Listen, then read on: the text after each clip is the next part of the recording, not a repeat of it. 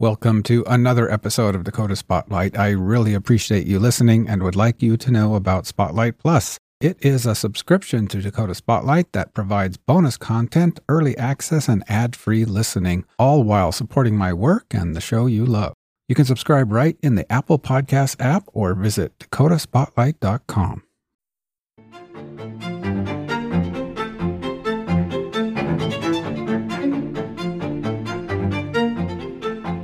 You're listening to Dakota Spotlight. My name is James Wolner. This is an off season or standalone episode about something different.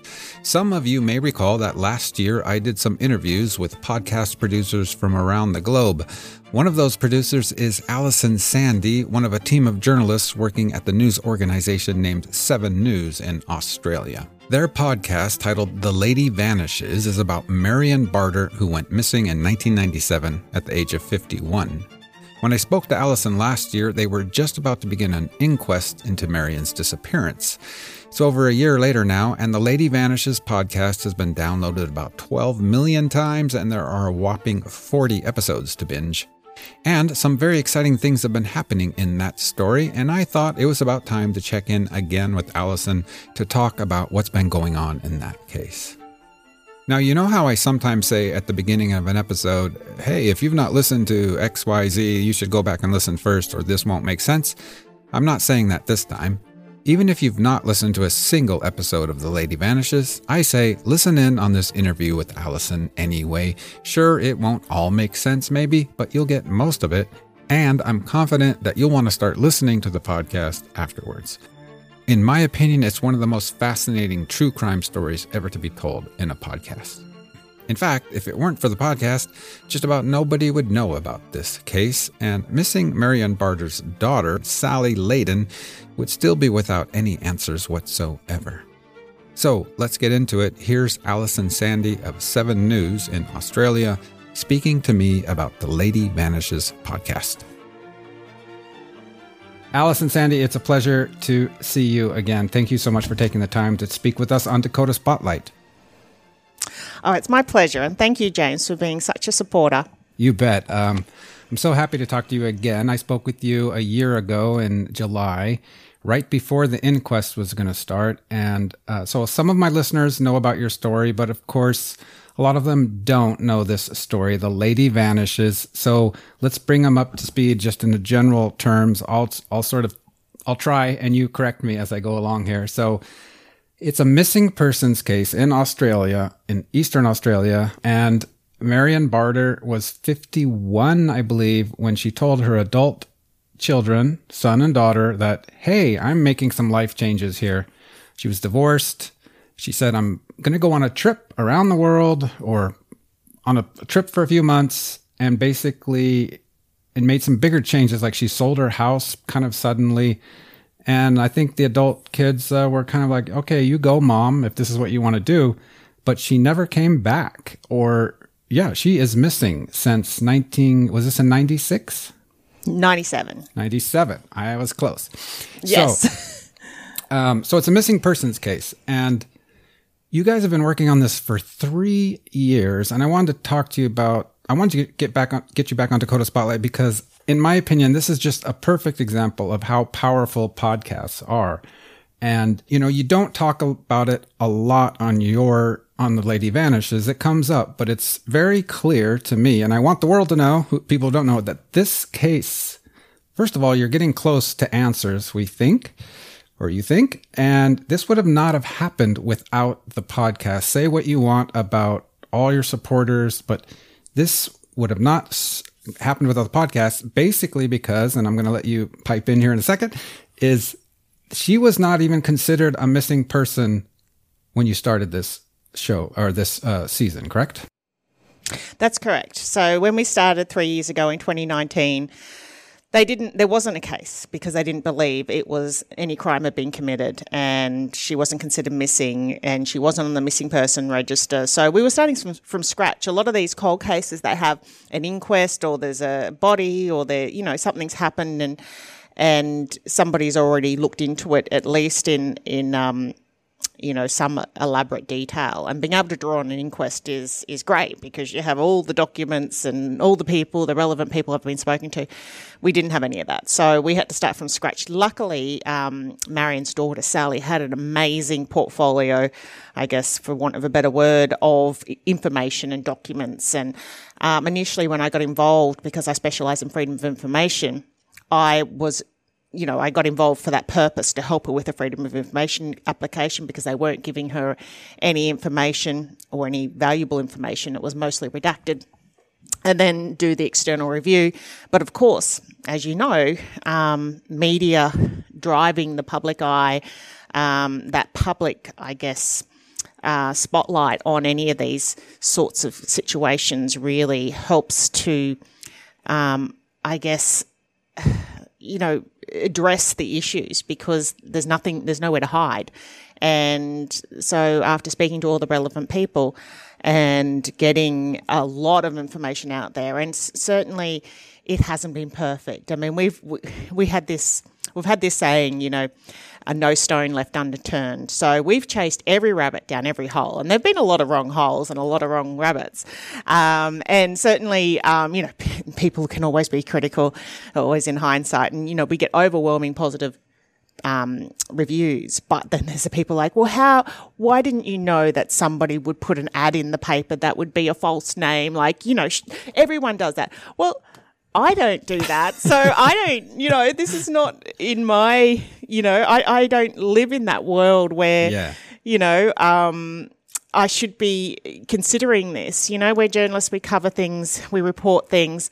And um, so from our perspective, we that's what we do. We just keep un, you know, looking under rocks and, and chasing everything that we can. So, um, so yeah, sure, there could have been things that we did differently, but this is our first murder, potential murder investigation, and um, and disappearance that we've kind of instigated ourselves and and relied upon people to advise us. You know, we don't have criminal criminology degrees or or uh, police detective um, experience, yeah. and certainly um, what we've learned is in a lot of these cases that.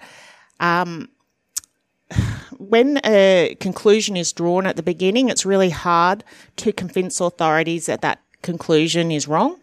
Um, so you're really um, shoveling, for want of a better another better word, um, the proverbial uphill, trying to uh, trying to get them to say, well, actually, maybe maybe we were wrong. Maybe we need to. Re- Hello, dear listener. This is James, host of Dakota Spotlight, inviting you to subscribe to Spotlight Plus. For as little as $5 per month, you will get the warm feeling of supporting the show and also unlock access to bonus episodes, get the episodes early, and listen ad free. That's right, no more ads. Apple users can subscribe to Spotlight Plus Standard right in the Apple Podcasts app. If you want to dive deeper and get even more exclusive benefits, subscribe to Spotlight Plus Premium or Spotlight Plus Ultimate. Go to dakotaspotlight.com for more details. Consider this 40 episodes later and 12 million downloads. Is that about right?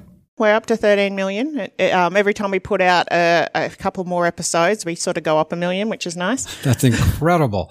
I mean, I heard you say in one of the episodes that you had a documentary team with a TV documentary team with you. Will there be, can you comment? Will there be a film documentary? There's got to be.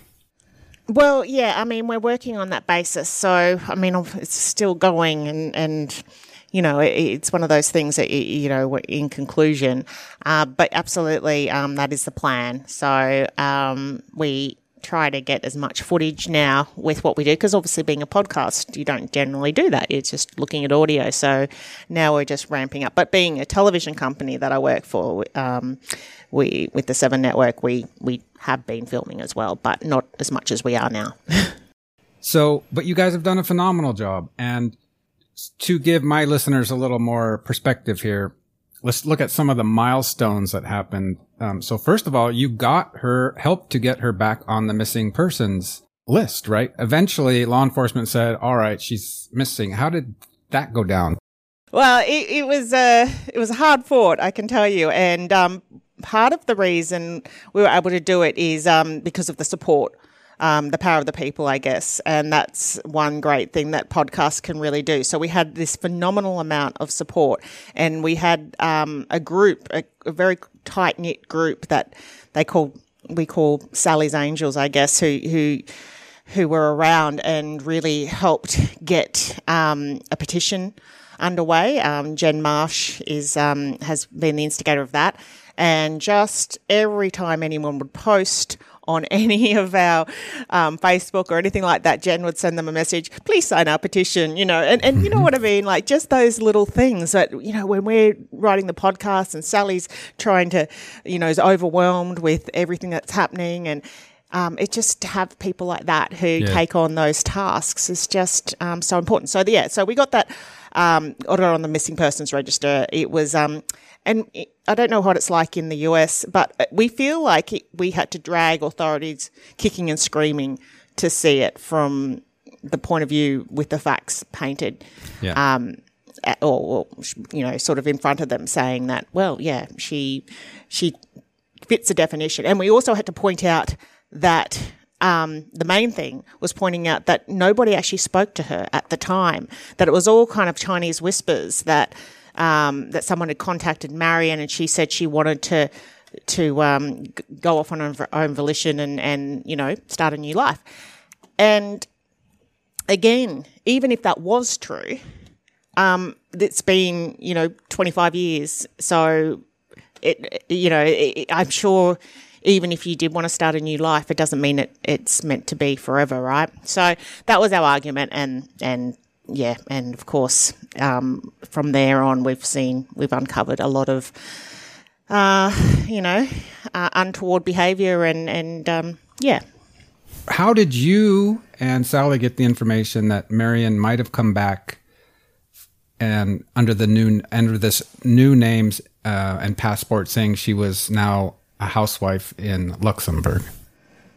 Okay, so that was through the police, um, and uh, and that that had been revealed to Sally, um, like it hadn't been that long. Um, and I guess that was to support the police's argument that she went missing of her own volition, that she changed her name, she, um, you know, sold her house, she moved, you know, went over to Luxembourg, and that's what uh, happened to, uh, you know, indicate that that you know support their theory that she just wanted to start a new life without her family, and, and she had the right to do that. And so, her, um, as a result, they justified also that she, Sally couldn't receive any of the documents about her because, in their eyes, she was still alive. But of course, there's supposed to be a proof of life check done, and there has to be some, you know, as a result, proof of life. Um, and of course, when we did it and they did it, they found that there was nothing that could support um, the theory that she was alive. And the name she had adopted was very rare. And so the next big milestone is one of your, I think you call them super sleuths, but one of your listeners, I believe, got on board and started looking, I guess, online or for newspaper articles, whatever, for this name, Remakel, or uh, now you're pronouncing it another way, I guess. it's like Remarkable, um, yeah. Well, that, because we're we're going on. Uh, I think it was um, the in the inquest, the um, person who had used that name fraudulently said that we were pronouncing it wrong. He pointed yeah. out that we're pronouncing it wrong, remarkable, which is interesting because the name he's now using, he has pronounced two different ways. So it was interesting that remarkable was, he, he was very poignant or um, wanted to, um, you know, very, uh, I guess, deliberate in, in the way that's pronounced, but not, not, not his current name. This uh, super sleuth uh, finds this advertisement of a gentleman named is it Ferdinand Remarkle looking for love basically. And it's such an uh, uncommon uncommon name that it takes you off on this journey to Luxembourg yourself which we talked about the last time I interviewed you. You knock on this person's door and he seemed very uncooperative also when you interviewed him later or tried to talk to him on the phone and I remember us talking about that last time, and it's like this, this, you know, I'm thinking this has to be, well, it doesn't have to be, but this guy's, why is he not cooperating more? And now we've learned he himself was a victim of identity theft. And a couple years later now, or another year later, you've just gone through this long inquest. I think you guys originally said you would have one episode after the first week and one episode after the second. And then it turned out to be much bigger than that. And also, I, I, I kind of laughed in one of your the last conversation episodes you had that you said I don't even know what number this is anymore. like we're beyond keeping, you know, it, it's it really is fascinating this whole thing. But you, can you just tell us about what what you've uncovered here about this Mr. Bloom or Blum or how many names does he have and who is this character? He is so aggravating to listen to his responses in the inquest. Um, can you just bring my listeners up to speed a little bit?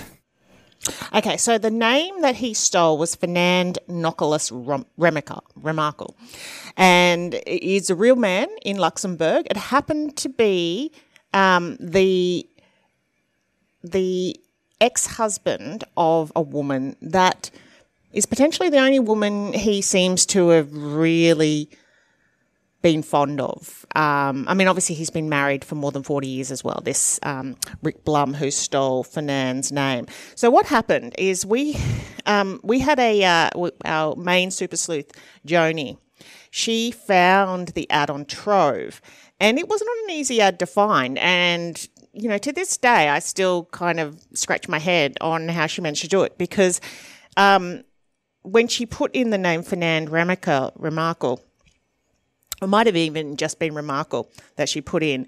She um, she ended up not getting the hit with the name in its entirety. But then when she put spaces between the names, who thinks to do that, right? I mean, I, I think well, that's remarkable. I mean, probably people who do this for a living, but she's just a a armchair detective, I guess, you know, fascinated with this sort of stuff. And she'd actually um, done searches in relation to a relative of hers, and that's how she knew how to do all these things. Anyway, um, or long lost relative, I should say. Um, so when she did that, that's when she had the hit with the ad. So again, chasing every rabbit down every hole, it would be remiss of us not to try at least the real Fernand Remakel. I mean, you know, a needle in the haystack. How do we know that it was a, you know, it was necessarily a fraudulent name that was used? Yeah. And um, and track him down. And it it turns out there was a connection between the real Fernand Remakel and this man Rick Blum who had stolen his name. Now, once we made that connection, it was it was various ways. The police, um, by this stage, the police had agreed well, the sorry, the coroner had agreed to do an inquest. That the, an inquest was warranted on Marion Barter. So that was terrific. So the police reopened the investigation. They say it was never closed, but let's face it. So they reopened the investigation and they found the connection as well as um, as a listener um, who went down to the library, um, the local library, with the phone number that was in the ad. Now we we tried several other ways with the phone number, but the post office, or with the post office box, the post office was burnt down and all those records were gone. And you know the number in different ways. Telstra trying to get Telstra to help us. Um, but it turns out um, the local Ballina library, I think it was, had the number and it was connected to this coin uh, selling business. And the man who had used that name, um, Fernand Remakel, uh, fraudulently, um, owned this business, and that was how that was the connection was made. But of course, by that stage, he was going under the name Rick Blum, and it turns out he had many aliases, um, at least thirty, probably sixty, probably double that in reality. But we know at least thirty of these aliases. We'll be right back to my interview with Alison Sandy, producer of The Lady Vanishes, after this. Life in the upper Midwest isn't always so nice, don't you know? But that's what makes the stories on the Vault podcast so darn interesting. The Vault brings you the stories of cold cases, crime, and mysteries from communities throughout the upper Midwest, using decades of archived news coverage and told by our teams of professional journalists. Look for the Vault podcast wherever you find your podcasts. Now back to Alison Sandy, producer of the Lady Vanishes podcast in Australia about missing Marion Barter. When we left her, Alison was telling us about Rick Blum, who had at least 30 aliases. Rick Blum is a convicted fraudster. He was jailed in France, so we know that. And we also, and he has also admitted to writing ads to lure women um, and lying as part of that, as though he's not married with children people would say that he was the original Tinder swindler. He and this this part is factual in the sense that he had, um, I guess, catfished women, um, started relationships in in whatever way. Um, usually, you know, it seems through these sort of lonely hearts ads. Um, and in this day, there was no obviously internet or anything and um, he started relationships with them. They never lasted long, and they were all kind of with the same modus operandi. You know, get them to sell their house, move overseas, and start a new life, just like what Marion was doing. Um, so the connection was there. He admitted that he'd had a relationship with Marion um, around the time that she went missing. Um, he said that she put an ad in the local paper, one of the local papers, and um, and he had rang her, and that's their relationship started off. But he denies having ever gone to Europe with her at the time, and um, and of course having anything to do with her disappearance. So yeah, so that's where we're at now. Um, the coroner's had all the findings. He's been interrogated as part of the um, the inquest, and now the coroner has to decide whether or not she's going to recommend charges be laid against him, whether there's enough evidence. I mean, at this stage, it's a bit different in Australia to the way it works. They'll still be loath to admit she's dead. That that seems to be that they're, they're more likely to have an open finding, say that she's probably deceased, but they don't know. And yeah, it will be interesting to see whether or not they recommend those charges be laid. There certainly is a case. There certainly is um, reason for more investigation. Um, he definitely perjured himself. There were many, um, much information that was said in there that has been proven as false. So um, his wife was also part of the inquest.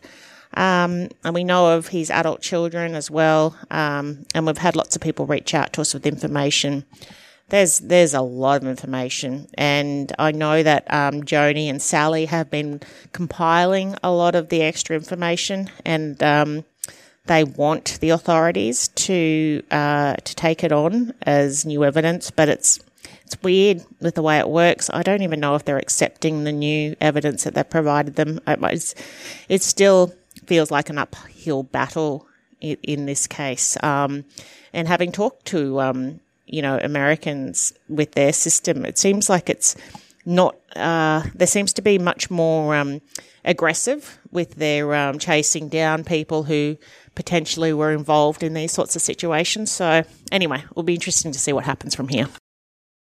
It'll be very, very interesting. And again, 40 episodes. There's no way in this interview with you that, you know, my dear listeners can get a full picture of this story. So all I'm going to say is I recommend all of you to go out and just listen to all 40 episodes. I mean, if you're driving, if you're cleaning your home, all I hear is people want more and more true crime content.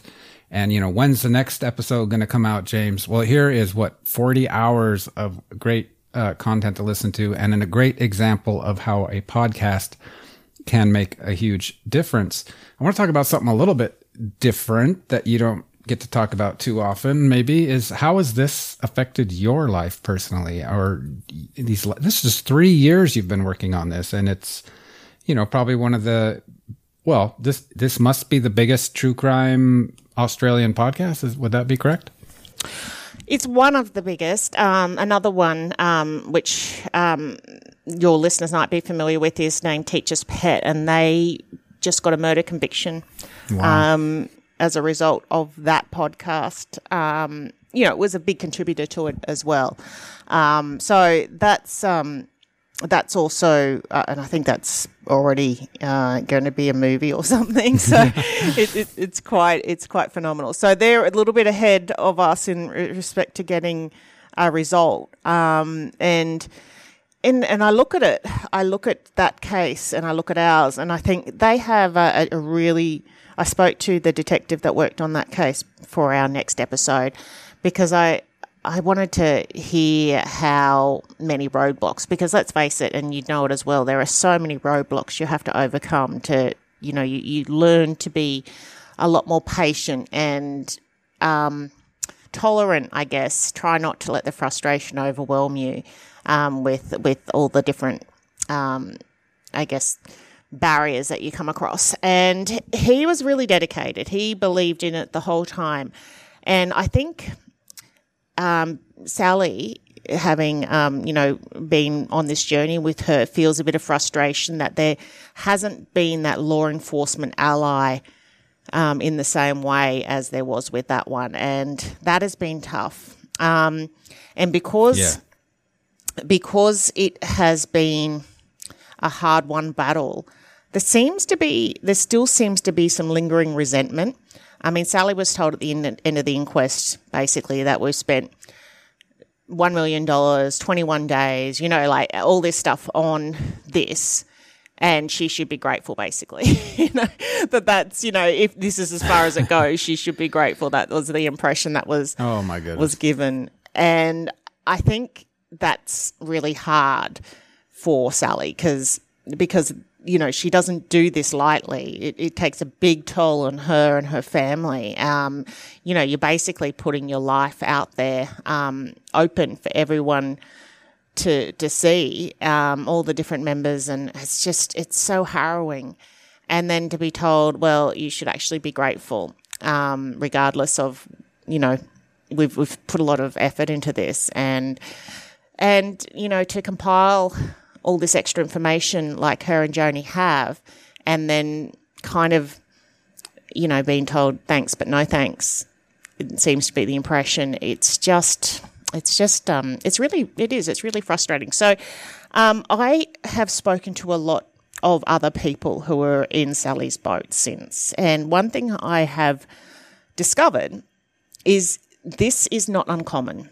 The um, the way families of victims are treated, um, you know, they're seen as such a hindrance, and you know, I think um, a lot of and a lot of police are great. Don't get me wrong, and we've got some really. I've spoken to some great detectives, most of them retired now, who have just been just fabulous with the you know, and and but they acknowledge as well. I mean, I spoke to one detective who um, there was a a uh, killing up in Charleville, which is in um, rural Queensland, and it was viewed as an accident.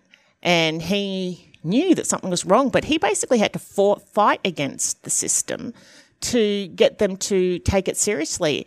And then, you know, he was told he was discouraged, basically leave it alone, told that um that the most they'd get is a coronial. And in the end, he, because of his devotion, and I suppose also there was an insurance claim, a massive insurance claim. So he had the insurance company helping fund, I guess, his plight. And he, he was an officer, right? Um, they they found the the husband guilty of her murder. Um, it wasn't an accident, and it was. Wow. It's just it's just crazy how there seems to be a lot of hidden homicide, as we call it. There's been many that now that we look at. There was another one that was a murder suicide in, involving two best friends, again in Queensland, in Australia, which was overturned after three inquests as a as a double homicide, not a murder suicide by the friend again, the husband. And it's you know, so there's a lot of that, and there and um, there's another one out at the moment called Matty. Um, which is uh, Matt Leveson, um, and his parents have spoken about their one. Now, he was gay, um, and he got killed by his partner, but again, the family had to basically lead the, the plight to um, get that taken seriously. And fortunately, they had a police officer on their side, Gary Jubelin, who um, has his own podcast, I Catch Killers, and he um, and and again, so they got justice on that one. Um, but it's just so, and but they were told at the time, you know, it, we've you know we, we've broken our budget. you know, searching for, you know, on this case, you know, basically made to feel bad that the police were spending so, you know, was forced to spend so, so much money on finding the killer or, or, convicting the killer of their son. Oh, and, you know, it was it, like the, the, the climax of that was basically making a deal with the killer saying he'll get immunity if they tell him where the body is. And the family didn't know that this deal had been struck, but it had, and he did. He told him the the killer told him where the body was, and um, the police were digging for days and days, and then eventually um, his T-shirt surfaced, and they could see it with the yeah the and and they knew that it was their son, and and that was that, and um, you know every day he just this is these are people's lives, and and I think that's I've now become so passionate for this cause. You know, nothing is worse than losing a loved one. My passion for this subject and people, victims of crimes, I mean, I, I like to think I'm a, I've become a bit of a victim of crime advocate as a result of this. Yeah, I'll, I'll work on other projects exposing the system and, and how hopefully it might lead to changes in the system and, and um, cases like this to be treated differently. But I also just want to thank you, James, because I mean, what the work you do and just to have someone you don't understand till you go through it, but you know, Barbara Cotton, the work you've done there, it's just phenomenal. And um, it's a different world over in North Dakota. Fascinating looking at how things are in America and, and the system. One last time to my listeners, go listen to the, the Lady Vanishes podcast. Um, it's amazing. And to you. Best of luck in the future. Maybe we can talk again. Absolutely, James. I'm sure we'll be in touch over many years, and um, and I'll be following you diligently with Dakota Spotlight. And I thank you so much for having us. Thank you. Means Alison. a lot. Okay, take care. You too.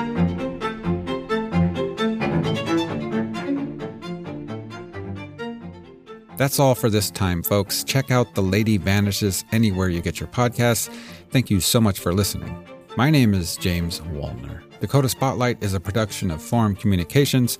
Find more at inforum.com slash Dakota Spotlight. You can follow me on Twitter at Dakota Spotlight, and please consider becoming a member of the Dakota Spotlight Facebook group. If you're brand new to Dakota Spotlight, there are currently seven seasons you can binge right now anywhere you get your podcasts. Thanks all for listening. I'll see you next time.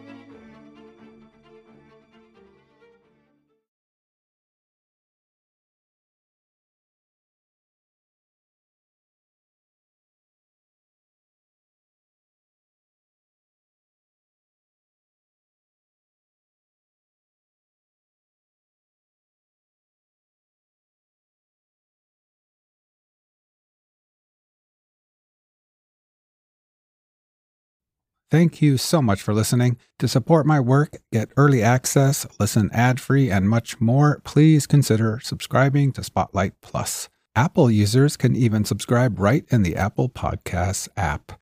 Learn more about Spotlight Plus at dakotaspotlight.com.